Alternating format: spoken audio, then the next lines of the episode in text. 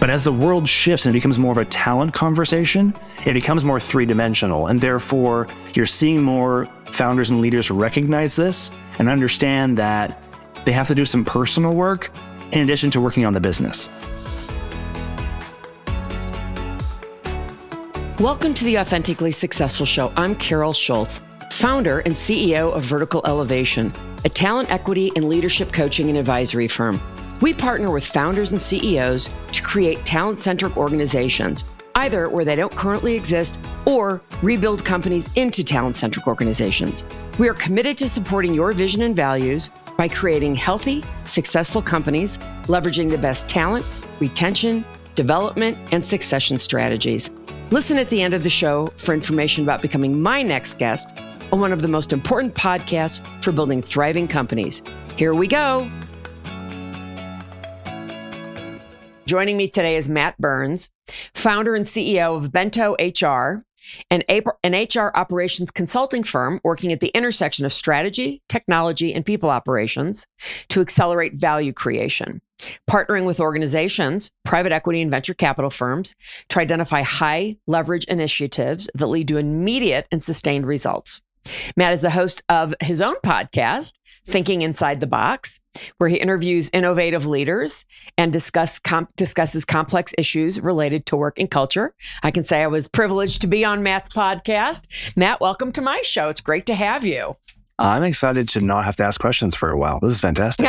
well, I feel like, you know, although we are sort of in adjacent industries, we are in many ways um, kindred spirits. Complementary for sure. Uh, it's the full life cycle of the human experience in work. Right. So, what, how would you define um, the biggest problem that you're solving for your clients? This is why it's complementary, Carol. It, it's about people.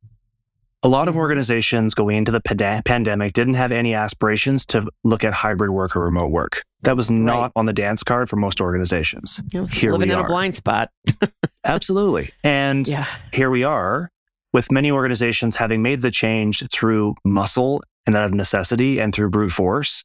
And now they're waking to the reality that the programs they put in place and the technologies that they spent money on and the policies that they created may not actually make sense in perpetuity. It worked for this uh, indefinite period of time of crisis, but now that we're in this new stasis where hybrid work seems to have some traction in most workplaces, we could argue in different geographies and different industries, but largely speaking, there are more people who will work in a hybrid capacity in 2023 than there were in 2019. And that trend will continue into the future.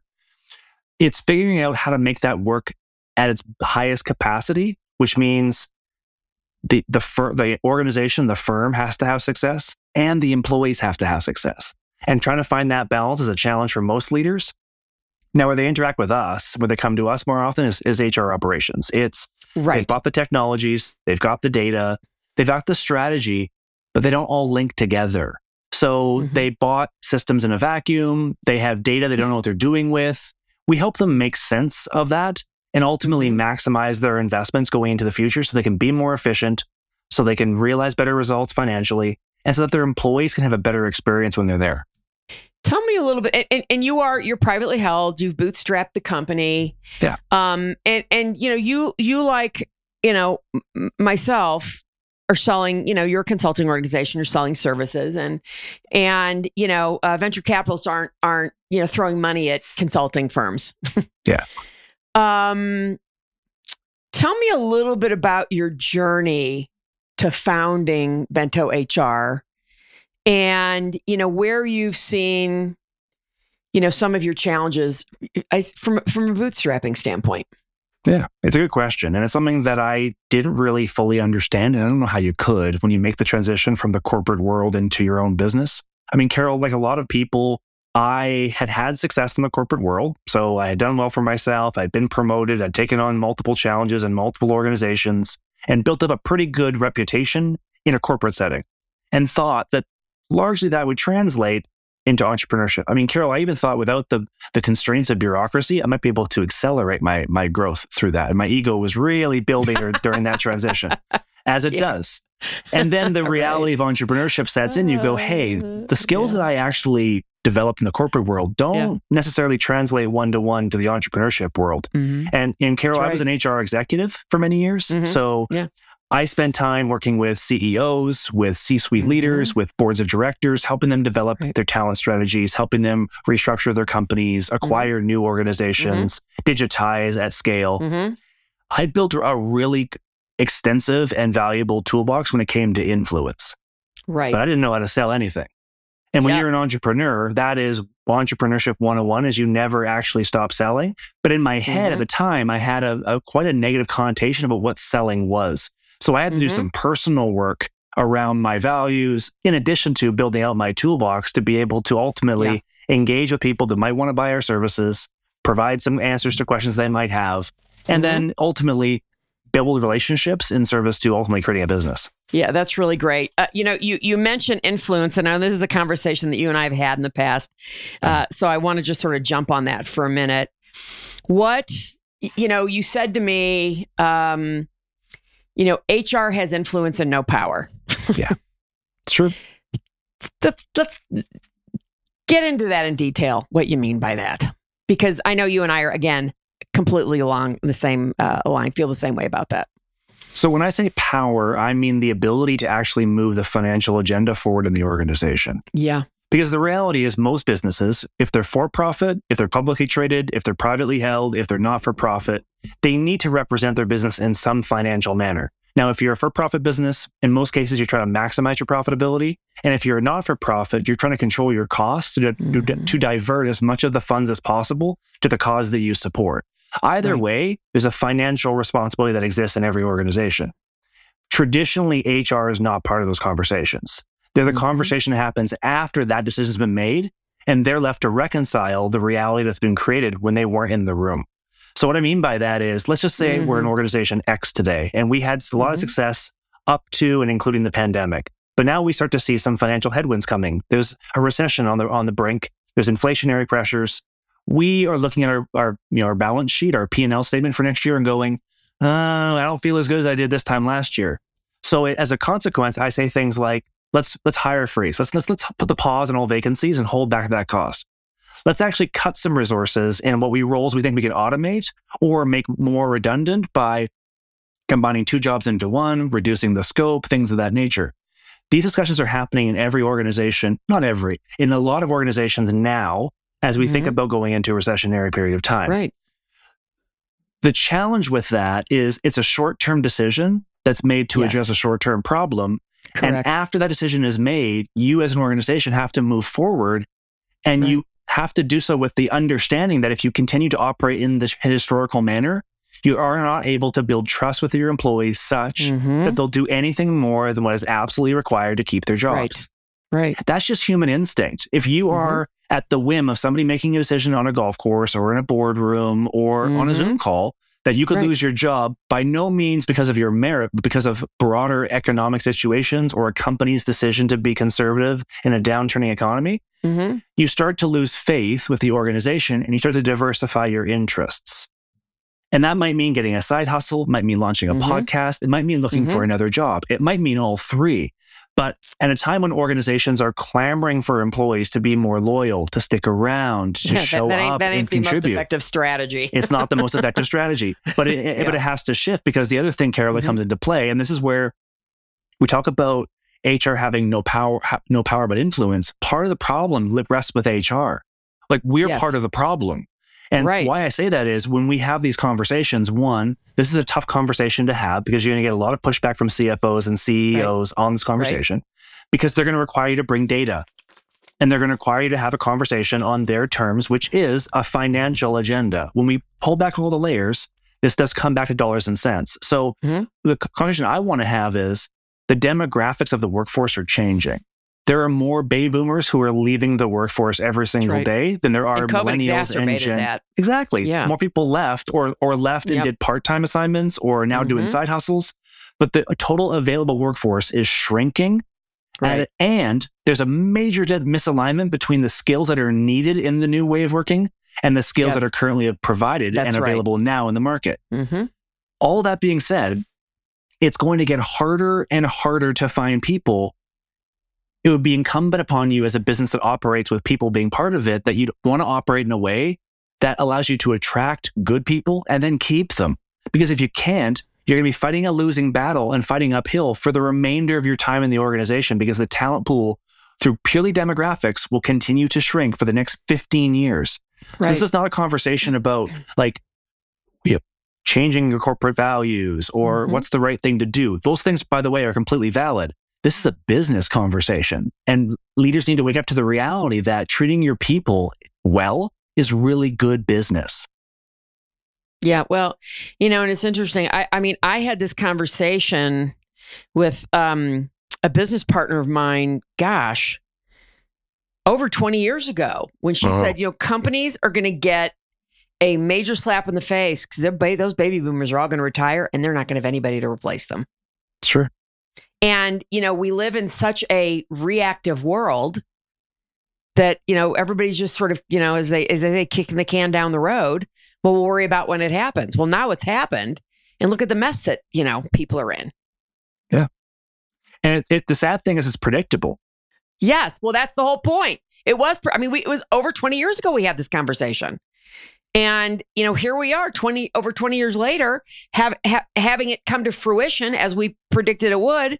And nobody was doing any work to prevent this from happening. Well, it's because the wheels of bureaucracy move slower than the wheels of progress. And that's just right. When you look at, you know, some of the culprits you could point to, Carol, and we I think we could line them up on, in a line and say higher education, we could say government, we could say yeah. in a lot of cases the corporate structures and a lot of Fortune mm-hmm. 1000 mm-hmm. companies. Mm-hmm. There's a lot of, you know, people, key actors who have per- let us down in the proverbial sense and to their credit, the incentives that were in place, that are in place, didn't nudge them towards doing the right thing. So in, right. in some ways, I can't really blame them because if you're collecting big bonus checks by hitting quarterly earnings statements, mm-hmm. why do you want to think about the long term? If you're mm-hmm. truly that kind of person and you get to that level of position, in my experience, a large number of them are, are quite self centered because you need mm-hmm. to be to get to that level of um, ascension in a corporate structure, for example, or government structure to have the thick enough skin to be able to work your way to the top of that pile requires right. a degree of selfishness and sociopathy that is just, unfortunately, you're going to find a lot of that the farther away you work up the ladder. Um, mm-hmm. And we need to accept that, but we also need to think about what, how do we help incent individuals like that that are very achievement oriented, that are very self achievement oriented to mm-hmm. do the right thing because mm-hmm. they have the innovation and the motivation and the drive and the passion to be able to do incredible things. So without the incentives right. to actually pull those levers, we're, we're, we're going to be here five years from now, 10 years from now, 15 years from now, having the same conversation. Right. Exactly. Tell me a little bit about the genesis of Bento HR, Matt. Yeah, well, I mean, we can go far back as my time in Brazil, but I'll skip ahead to Seattle. I, I was lucky enough to meet a gentleman, Kareem, who's become my co founder at a conference actually in Vancouver originally. And we talked mm-hmm. about our view of the HR profession and how, like you and I, Carol, believe that it was mm-hmm. in time for a revamp, that yeah.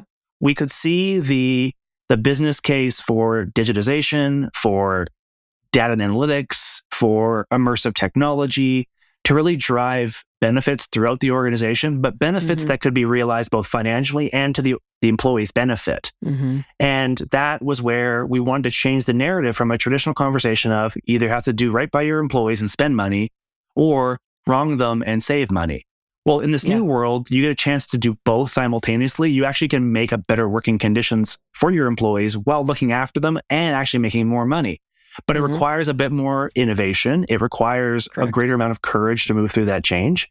Mm-hmm. And it requires the right partners to help guide you from where you are to where you mm-hmm. want to go. Right. Because the reality is, before the pandemic, 80% of digital transformations, according to, and I believe it was Deloitte, failed failed to hit the objectives of the transformation that were set 80%. out. 80%. Wow. Now we look at going forward. Yeah. I'm guessing the constraints that we're operating in are more difficult in most organizations now. I'm guessing the success rate hasn't skyrocketed. I'm thinking it's probably the same, if not worse. So our genesis was we can help solve for that. And both my partner and I, Kareem, are, are motivated by, yes, having business success, but we know that we could affect and make more people's lives positive because when we are able to help organizations operate more effectively, there's a ripple effect to their employees. And the genesis was how do we use our best skills to be able to impact the most amount of positive change? And that was mm-hmm. kind of the evolution of Bento HR, which was born in, a, in actually a sushi restaurant in Ballard, Washington. That's fantastic. So, what would you say are the biggest challenges that you're facing in your organization? And are they the same challenges that your industry is facing? Yeah, I think it's a good question. I, I think the challenge that we're facing most is really just being agile enough to find the opportunities in the market. We set out on this path four years ago with a very different vision mm-hmm. than where we are today, which mm-hmm. is a common story for entrepreneurs. But at the time, we were pretty solid in our thinking and our idea and had a lot yeah. of proof and a lot of case studies to demonstrate there was mm-hmm. value there. But we had to mm-hmm. pivot multiple times as a course of the pandemic and learnings that we achieved and clients we worked with and clients we turned down and got to a place where we think we found two really interesting bodies of work that make sense, that align with our skills. We like the work, we like the client mm-hmm. profile, we think we can add lots of value, and we're delivering um, really interesting progress for the client in the manner in which mm-hmm. we wanted to achieve when we first set out. Um, so I think the hardest part for us has been trying to find that because I'll be honest, it, at the first, it was hard to find customers. And then it was hard to find the right customers. Mm-hmm. And then it was hard to figure out where we want to show up and where we could add the most amount of value. And that's mm-hmm. the evolution of our business to a place now where I think it's it's getting much more solid. And as a consequence, the business is growing much faster because yeah. we're able to realize much much greater alignment to our clients. Mm-hmm. Mm-hmm. That's terrific. How are, how are you finding your prospects? Or are they finding you? Is it a combination of inbound, outbound, referrals? What does it look like? It's it, as much as the world changes, it stays kind of the same. It's it's word of mouth referral in mm-hmm. almost every case. Uh, we're working with clients on very large ticket projects. So okay. we're you know we're working on you know, our, our usually our minimum scope of work is in the six figures and it goes up from there because we're doing large scale digital transformations involving, in some cases, millions of data points, bringing together, harmonizing, and bringing complex mm-hmm. systems in financial services and healthcare and public service kind Got of into it. one one bucket. Right. To to be able to convince somebody that it's a good idea to cut you a check for that size of money, they have to really trust you and they have to really yes, want to work with you for a long mm-hmm. period of time because it's not right. even if it's not their money and it's a corporate contact, it's their reputation, which might be more mm-hmm. important than their money. Mm-hmm. And we take that really seriously. So for us, we've built a reputation with the clients we've worked with and with our partners, and they've been kind enough to be able to make introductions where those make sense. And that's been able to sustain our business and, and through some pretty challenging times during the pandemic. Um, mm-hmm. At the same time, um, you know, I try as best I can. As you know, Carol, it's hard to find time to to write or to go on podcasts. So where I have an opportunity like this to speak with somebody that I enjoy talking to, it's like two birds with one stone. But we do mm-hmm. try and do some podcast efforts. We do try and um, you know put out some articles every now and again. We're going to do more of that in 2023. But I would say 90% of our business has come from word of mouth referral and relationships. And yeah. I don't know that's going to change anytime soon. Mm-hmm. How how long does a typical engagement take for you? Short as a month, as long as we've had a client for well over 10 years. So, wow. And we, you know, in that case, it's a long standing relationship. And even though the, the players mm-hmm. might change, the relationship with the organization only solidifies over time. Mm-hmm. Uh, usually, you know, I would say most engagements are three to six months. Yeah. Um, and usually from our sales cycle is between six and 18 months. Yeah, well, you know, nobody's buying services in you know thirty seconds or less. No, nor I should mean, they. It, I mean, again, it, there's a trust component there that needs That's to be right. at play, and the fact that we take it so seriously actually endears us to our clients in that regard. Yeah, I I, I, I can, can complete agreement with that. So, why is you know this this business that you're in? Why is it such a problem? It's what we're talking about. The, the challenges of harmonizing your technology, your data with your business strategy, and also okay. supporting your employees. That's a lot of plates that you're spinning at once. Mm-hmm. And most professionals can do one of them really well. Your CFO is going to make sure that you have your strategic finance in place and your accounting is rock solid. Your mm-hmm. CHRO will have your talent strategy wired. Your CMO will work with your CRO to make sure you have a pipeline and that you've got good mm-hmm. awareness and you're closing deals. And your operator mm-hmm. will help you make sure it all comes together. But the mm-hmm. finding someone that actually can look at the entire breadth of the organization and yeah. help each of those individual groups tie it all together and help them on their journeys to becoming leaders in digital mm-hmm. businesses is a very unique skill set. And mm-hmm. generally speaking, it's there's a few people in our market that do it really, really well. They're most of the big yeah. consulting firms. Where we try and differentiate ourselves is through agility, through mm-hmm. practical application. Um, and our business model isn't predicated on bringing in underqualified people to do complex projects. Mm-hmm. You know, I mm-hmm. work the engagements in most cases myself or yep. working with someone else. Um, we are all hands on the organization in terms of supporting our client needs. It's not being kicked mm-hmm. down to somebody who's on a three month, you know, job contract. Like we're, but we're, but we're billing the client $500 an hour. Like it's not that kind of business. We really want to, um, drive a long-term relationship. And that comes with yeah. being present, being visible and having real impact and also being accountable for what happens. So we, we pride ourselves on having strong data that we establish upfront during the engagement. And then we trace the data through the length of the engagement to show the impact that we're having clients appreciate the accountability that comes along with that. Yeah, very interesting. What do you see your clients when they come to you? What do they think their problem is? And is it actually the problem that you think it is? That's a great question. That's a very, very good question. Uh, it's very rarely the problem they think it is. Um, and in most cases, they know that. They just want to have something to talk about. So I would say it's not uncommon for us to be introduced to the broader C suite from uh, one yeah. department, whether it's HR, yeah. whether it's CTO, CFO. They have a, a, a, a functional specific agenda of some sort. And they need their stakeholders, their key stakeholders, their colleagues mm-hmm. to buy in to drive the project forward because everything we do involves usually the breadth of the organization. So it requires mm-hmm. buy ins from all those C suite executives how we yeah. position that really is in a way that such that we try and meet the need of the all parties but we also want to be fair and transparent about where we think our limitations might exist so this is why the data piece for us is really really important we we seek to establish where are all the pain points we seek to establish some degree of common belief around where the direction is mm-hmm. that we're going mm-hmm. and then we help fill in the details of how to get there and generally speaking, where we start is we need your help with a technology project. And I generally spend more than half my time with change management. Yeah. What is the issue? You know, we talked a little bit earlier about, you know, HR and influence versus power. Um, and, you know, often HR is not even in the room when decisions are being made. What is the problem with that with human resources?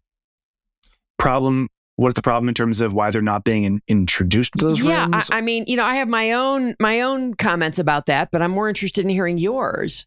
Like, what's the problem with human resources? Why are there so many bad HR people? Yeah, I think so. I would say it's a bit of supply and demand, to use an economic term. Yeah, so the first yeah. thing is, if we look at this, let's look at the demand side of the curve. It's more fun. What most organizations want from their HR leaders is not what you just said. Right. They want someone to write policies to keep yeah, them out of right. the courts and out of the newspaper. They want right. essentially all the governmental a, crap. They want a governmental. Yeah. They want a they want a sheriff to walk around and make sure everyone's got the, you know the dress code managed properly. Yeah. Unfortunately, that is still a large percentage of companies, and that's not yeah. change in a post-pandemic world. It's not everybody, and it's certainly small, smaller mm-hmm, in size than it mm-hmm. once was. But mm-hmm. there is an expectation of we don't want HR to be a strategic part of the business. I'll give you an example and I won't mention the company's name because it's not yeah. fair. But when I worked Obviously. with an organization previously, I actually built mm-hmm. a business case to turn HR into a profit center. That is, I would generate revenue in greater amounts than the cost of my function.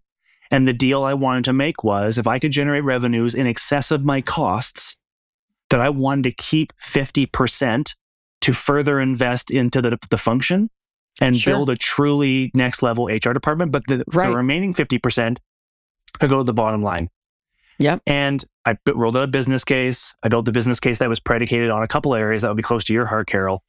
One of the areas was we were we got really good at finding and acquiring developer talent. I, I couldn't tell you mm. why. One of those like we just found this fissure in the matrix where just all seemed yeah. to line up. And wow. we had an abundance of qualified talent at a time when people were screaming for developers. Right, right. I began placing developers that I had interviewed in my organization but didn't have spots for into my friends' organizations. they had, and I took a fee for it. Yeah, of course you did. I mean, what, you're not stupid. And I was able to figure out how to make that work from the accounting perspective. It was a very interesting conversation. The first day I went to the uh-huh. CFO and said, Hey, I need you to put in a revenue line on my P&L because I have some revenue for you. Where do you want me to code it? And he was like, ah, uh, this has never happened before. So mm-hmm. that was part of the conversation. The other part we actually were working on was to white label our training. We worked in an industry that had a lot of organizations that were looking for this type of training.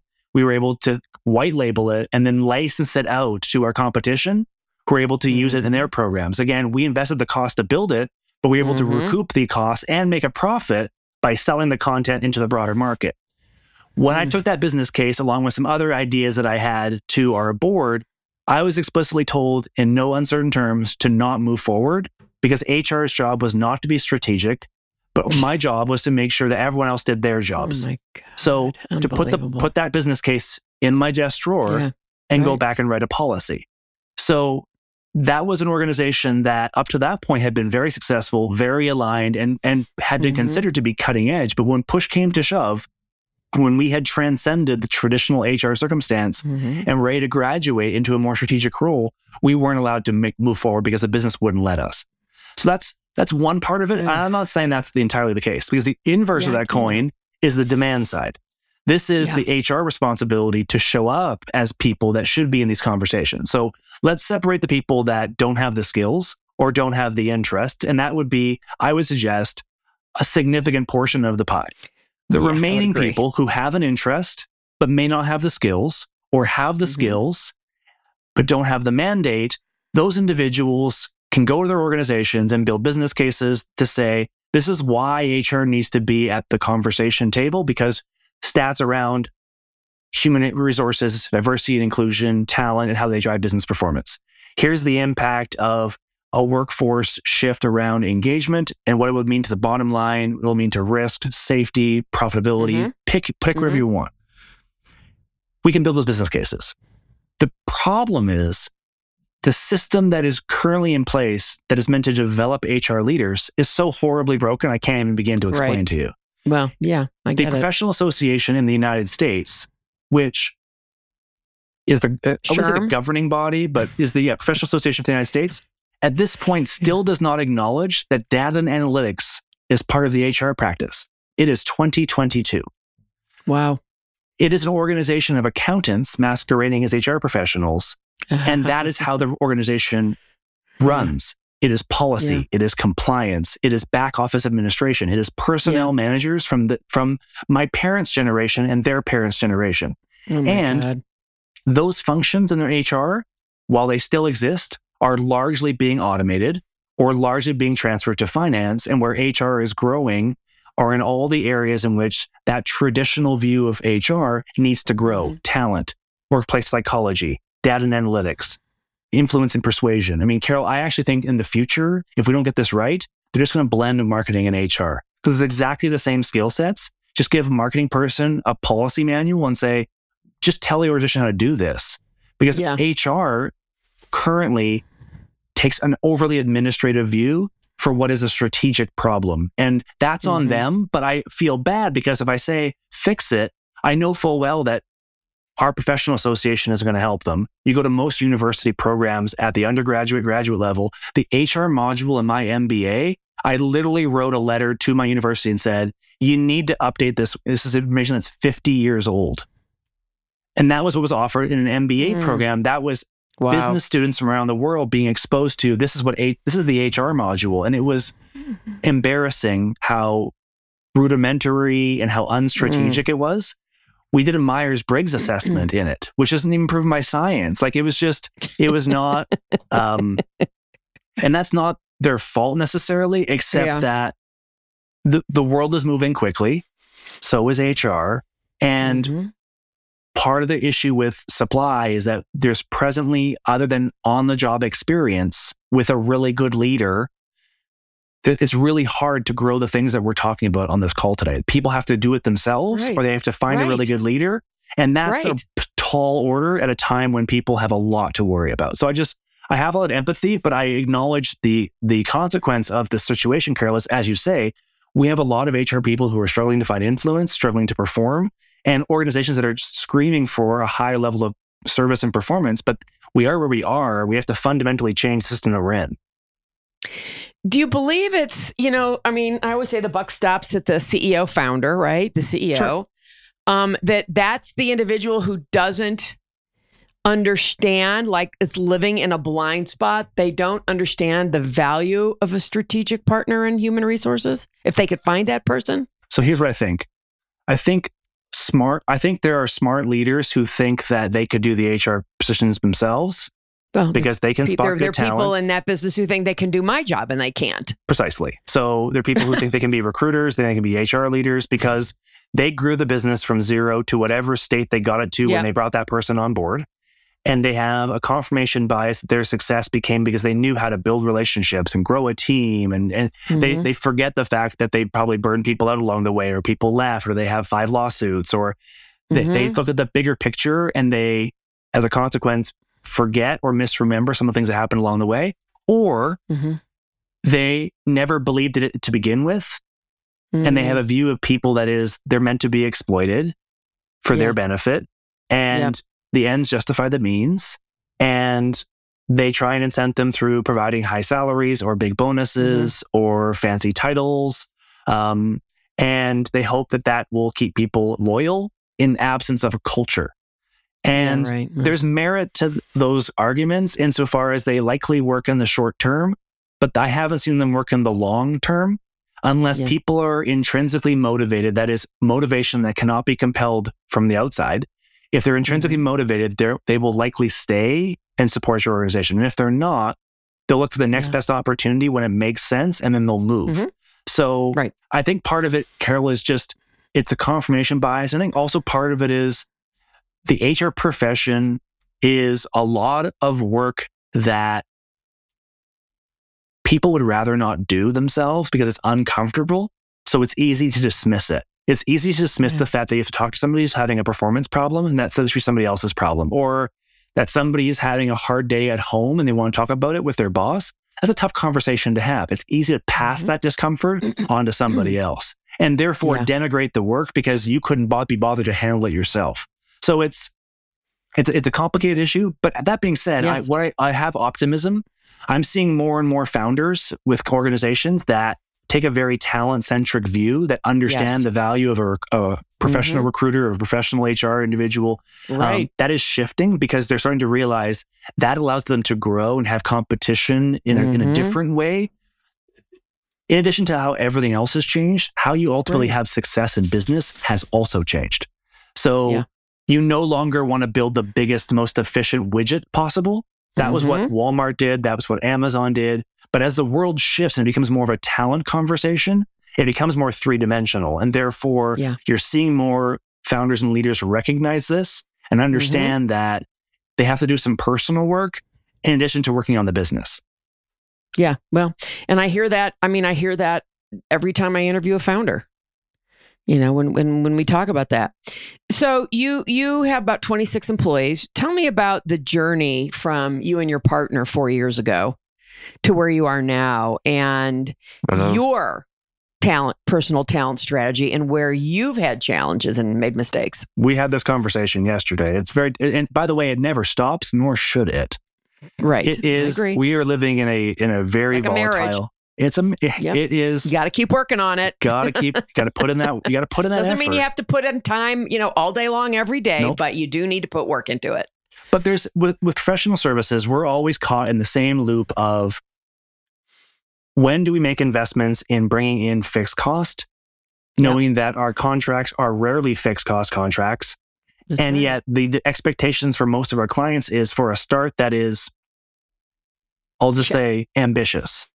So um, to tomorrow we can't we can't afford to keep 40 employees on staff, but we might right. have to spike up to 45 employees for an engagement that might last three months. So how do we accordion our talent and move it back and forward? Yeah, and that likely means we're working with a a, a patchwork of people, a core staff, which has been in the organization mm-hmm. five days a week.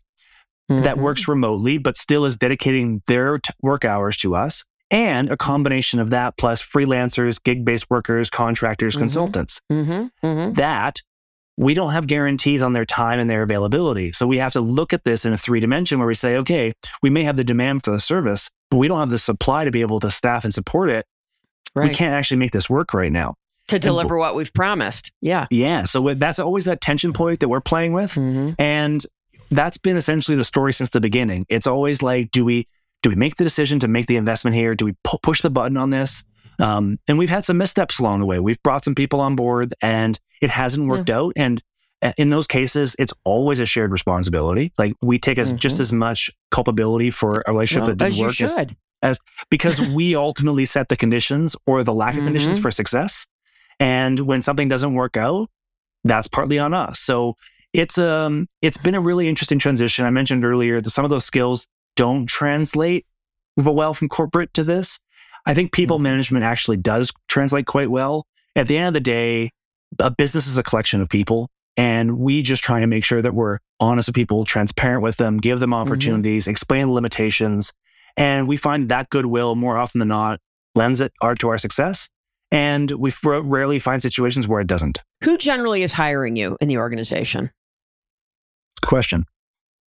Generally speaking, it's a shared decision between one or more of the CFO, CHRO, CTO in the organization. Oh, interesting. Well, why not the CEO? That's really interesting.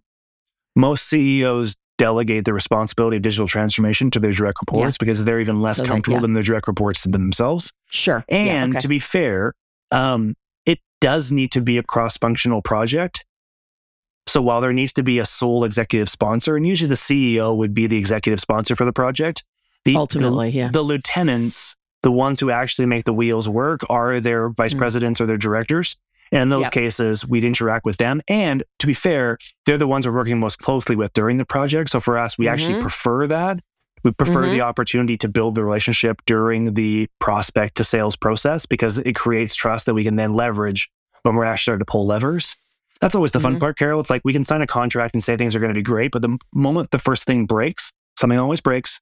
It's how much trust and goodwill have you built up in that relationship that allow you to make sure that you, they understand that this was an expected fault. We're going to fix it. Everything's fine. Um, we build contingencies in place. Um, but there's a tendency in some companies that when things don't always work, that they want to point a finger. We try and make sure that people understand that perfection is actually a fallacy. We're talking about transformation and what we will put in guardrails to make sure that nothing serious happens. People always get paid. We're not going to put in things in place that are against mm-hmm. the law. But if if there's a, a, slight delay to the implementation of one system because we want to make sure we get it right and it takes an extra five business days, we're doing so with the understanding that it might delay the, the timeline on a spreadsheet, but it's ultimately yeah. in the organization's best interest. So it's it's having that goodwill to understand that we have the support when things don't always go according to plan and the trust that when it's all said and done, we'll achieve our goals. What's the competitive nature of your business? It, it's challenging. Um, it's challenging because with services, it's really hard to, to establish any differentiation. Mm-hmm. So, not to get too business strategy, but when you have a product, you have a widget, you can say my widget is better than your widget, or my widget's cheaper right. than your widget. With services, it's such a subjective be, uh, body yeah. of work because every consultancy mm-hmm. would define the work differently. Mm-hmm and every client wants to compensate the work differently. So I'll give you an example here. To me, a, an engagement that makes the most amount of logical sense, going back to our conversation around incentives, would be one where we're able to cover our fixed costs as an organization so that Bento HR can afford to pay the people in the organization yep. for their work. And then I'd be able to pay myself a salary for that work, but no, nothing additional beyond that and that any upside beyond that, the margin, as it were, would be dependent on our ability to achieve our goals as it's set out mm-hmm. in the project. So if we say we're going to help you reduce turnover by 12% and that's going to save you a half a million dollars, I think it makes sense that we would share in that benefit. If we're able to help you release that, we would have mm-hmm. that in mm-hmm. place.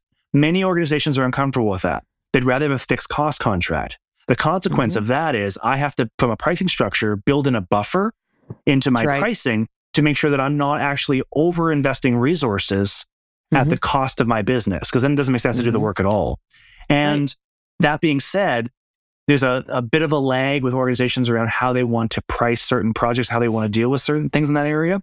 So it's a constant um, back and forth around establishing trust, establishing value, establishing what financial structures make sense. Ultimately, we'll, we'll take the client's lead and we're transparent about building the buffer in place and, and how that works mm-hmm. and give them the options. Uh, but old habits die hard, and financial structures alongside HR structures really haven't fundamentally changed in the last several years. And mm-hmm. there's still a very much, um, as there should be, a conservative view around finances and costs in most organizations, again, given the big tickets that we're talking about with our projects. Yeah. How do you describe your culture? Evolving, uh, playful. Uh, we talked about this yesterday. Our website just went through a remodel and everyone's very happy with it. But one thing we've lost in the remodel was a bit of the personality of the organization. Mm-hmm. So we're going to introduce the personality back into the organization. So we're working on the re- the refresh for that right now. Um, mm-hmm. It's an organization of people that like to work together. It just so happens that people want to pay us for it, which is really convenient. So it's a good place to start. Mm. It's a culture that's built on technology. I hmm. live in Canada. My business is based in Seattle. I've seen my co founder two times in the last four years in person. Wow. And I've seen my other colleagues zero times in the last four years in person. Um, mm. It's an environment that only works and makes sense when you have a level of trust and, and, and a depth of relationship right. Right. that we've had to build digitally in a lot of cases. So um, it's evolving, it's technology enabled, it's fun. It's also really experimental. I mean, Carol, in 2020, we put on a, a virtual reality conference with Microsoft because right. we wanted something cool to do. And mm-hmm. we learned a ton having gone through that process that's going to benefit us, has benefited us already, and will benefit us more in the future it was uh, something that would not have been possible in most corporate structures to be able to pivot and pursue something that disparate right. from what you were going with. But at the time, mm-hmm. made a lot of sense for us. So I'm, I'm really glad we have a company that is that agile and that flexible to pursue mm-hmm. things that we think would be in great service to public. That's interesting. What if somebody were were getting into your industry? What advice would you give them? Don't. No, I'm kidding. um, that the answer lies at the intersection of technology and people. Yeah. Which is why we're more successful because most organizations think it's one or the other, or they try and source mm-hmm. the work with two different parties. The reality is it has to be viewed harmoniously or it doesn't mm-hmm. actually connect. You can have the best yeah. technologies, the best systems, the best data, and pour money into it left, right, and center. But if you don't have a culture that aligns with it, it's not going to last. Mm-hmm. And you can have a great culture with people who are motivated and passionate and engaged. If they don't have the tools to do their job, they'll quickly become frustrated and leave. So it's a mm-hmm. combination of looking at both. And I think for anybody who's pursuing digital transformation, either from the IT side or the HR side or from a consulting lens, however they want to look at it, understand it's the symbiosis of people and technology that ultimately is digital transformation. Yeah. What's your day to day look like as a leader, Matt? Well, today it looks like unpacking. I'm doing a lot of unpacking these days. So I think I told you before we were on air, this is a brand new set. So I'm revealing it for the first time and just trying Woo-hoo! to get things, exactly, just trying to get things settled and leveled. Um, mm. On my average day, I'm a bit of a biohacker. I don't believe I can live forever, but I want to make sure I can enjoy the life that I do have. So yeah, uh, I get up in the morning. I have a ritual and a routine that involves usually meditation. It usually involves right. uh, some form of yoga or exercise or stretching. Uh, I have mm-hmm. a good meal. Uh, I do some reading, and then I get started with my day. Um, mm-hmm. As an mm-hmm. entrepreneur, I'm sure, Carol, you can appreciate this. I've learned to find the rhythm that works for me. Mm-hmm. And it's not eight consecutive hours in the day tied to my desk. So that's right. Me too. Yeah. I get up, I go for an hour long walk, usually most days in the middle of the day without my mm-hmm. technology. Um, you know, or I'll go and work out for an hour. I'm lucky the yep. apartment building I'm in, there's a gym downstairs with saunas and exercise and nice. That keeps everything fresh. And um, yeah, I just, or I'll hop on a Zoom call with a friend, or I'll go for coffee with a friend. Um, uh-huh. Fridays for me are my favorite days because I keep them completely open. They're my creative yes. days. I get up in the morning and decide what am I going to yeah. do today when I open my eyes. Uh, yeah. And today I did a lot of writing. Next Friday we might do uh, some bookkeeping for all we know. But uh, it's, it's, I like having the freedom and the flexibility of that. And uh, yeah, yeah, that's interesting. You know, I I keep my Mondays open until huh. after lunch because I feel like, you know, it's the beginning of the week. I want to get to my desk and think, okay, what, you know, what do I want to do right now? What do I need to do? Or if somebody wants to get a hold of me, they actually can because I don't have back to back appointments like I've had all day today, right? I don't always do that on Fridays. Sometimes I like to have my Friday afternoons available. Sure. Um, you know, and and I think you know the the point is for any entrepreneur, and I believe more more people are starting are, are really realizing this now the importance of taking care of your well being because you can't take care of your well being. You can't take care of any of your employees' well being. Right. And, and, you know, it, it's funny, like this week, like almost every day that I went to the gym, I got there, I don't know, an hour and a half, two hours later than I normally go and and I, I, you know I you know sometimes I feel a little guilty about that like oh I should really already be at my desk and you know and I shouldn't be out at this time. But you know the reality is and there are days especially as we move into winter and you can understand this I'm I'm an outdoor gal an outdoors gal um you know if we get lucky enough to have enough snow I got 155 very hilly acres across the street from me. Very nice. I want to put my snowshoes on and take my take my hound and we're going to go out and I'm going to do that, you know, when it's not, you know, five degrees outside. Maybe it's a little bit warmer a little bit later in the day. And I'm going to go out and, and, take an hour or an hour and 15 minutes to, you know, just get out in the sunshine and hike with my hound and snowshoe. Right.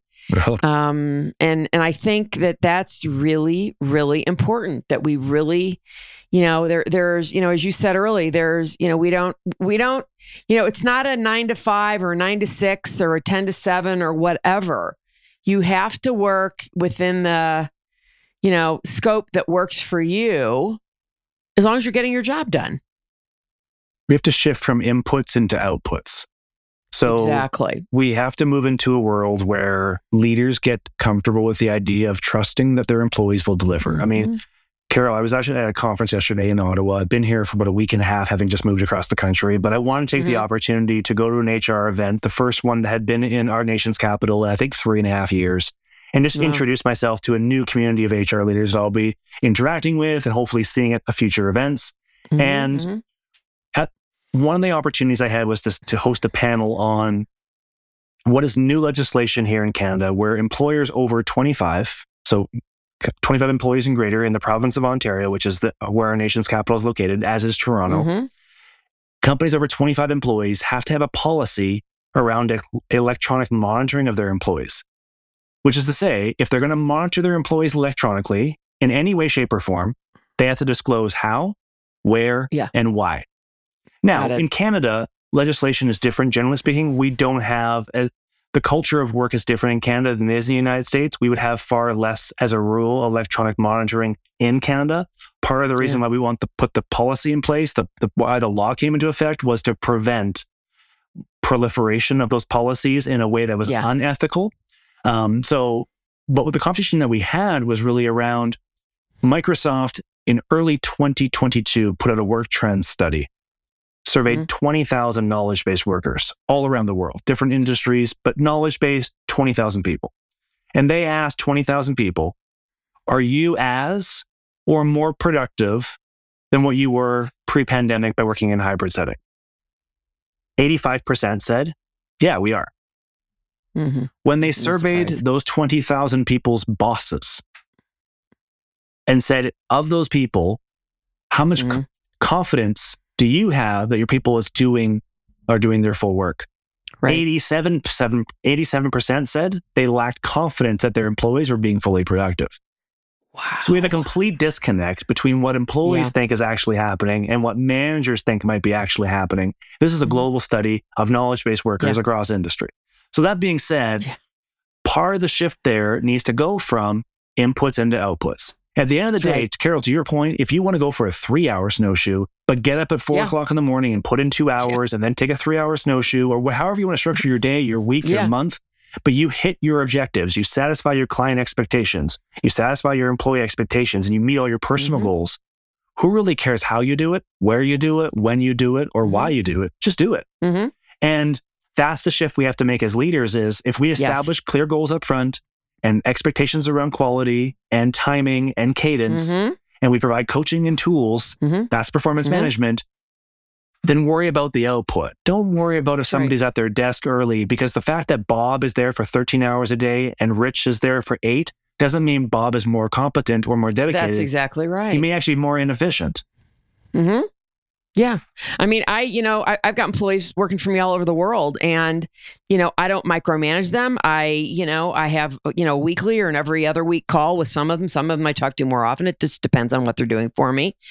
And, you know, the reality is, is I expect them to just be doing the job that I'm paying them to do. Slowly. Right. And, you know, when we have those check ins once a week or twice a month, and, you know, if, and if there's anything that comes up in the meantime, we talk sooner but, I, you know, I mean, I'm not in the business of, you know, wanting to micromanage anyone. I, I don't have the, I just don't have the interest in that. It doesn't work either.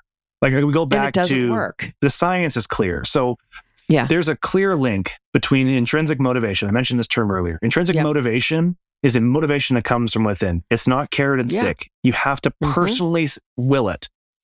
Right. Intrinsic motivation links to discretionary effort. That is effort that goes beyond what is absolutely required to keep your job. And there's yep. many people right yep. now that are just punching a clock and doing what's required, keeping their head down to keep their job. Discretionary yep. efforts when you go above and beyond because you like your boss, you like your coworkers, you mm-hmm. want to like your mm-hmm. company, whatever it is. You do more than you have to because you want to. And organizational performance. Imagine the power, Carol, if everyone in the company was intrinsically motivated and gave you discretionary effort that's how a startup becomes a unicorn. And when people are giving That's more right. of their time because they want to, because they see they're part of the success. If you don't trust people, they don't want to give any more than they absolutely have to. So you're basically putting a cap on your organization's success. You're putting a huge ceiling on your innovation, on your diversity and inclusion, and ultimately your company's performance. And at some point, finance people, boards of directors, Wall Street is going to wake to the reality that even though it may not come second nature to some leaders, operating in a way that is ethical is good business and operating in a way that is unethical is bad business. And the scorecard, the report card of success will be more than just the bottom line number, but we'll look at a broader scorecard of metrics because anyone can have a good quarter. Anyone can have a good year. But if you burn bridges all the way to get to that point and have a terrible second quarter, second year, third year, fourth year, and burn the business into the ground, yep. that wasn't yep. successful. That's called manipulation and fraud. So yeah. the reality is we have to take a bit of a longer term view and we have to be willing to be patient with leaders who are going to go through this transition because there are many leaders that do want to make this transition, are learning about themselves, are growing, and are on the right path to becoming what I would suggest is the new template for what leadership will be into the future. Yeah. Well, amen to that, brother. Uh, is there anything that uh, I have not asked you that you wanted to uh, talk about before we sign off here? No, it's always a pleasure to chat. Well, I agree. So, uh, with that said, Matt Burns, uh, founder and CEO of Bento HR, a pleasure as always. Like I said, you are a kindred spirit. Thanks for having me. Thank you for listening to Authentically Successful. If you are a successful founder or CEO who would like to be on this program, please visit verticalelevation.com slash podcast slash apply.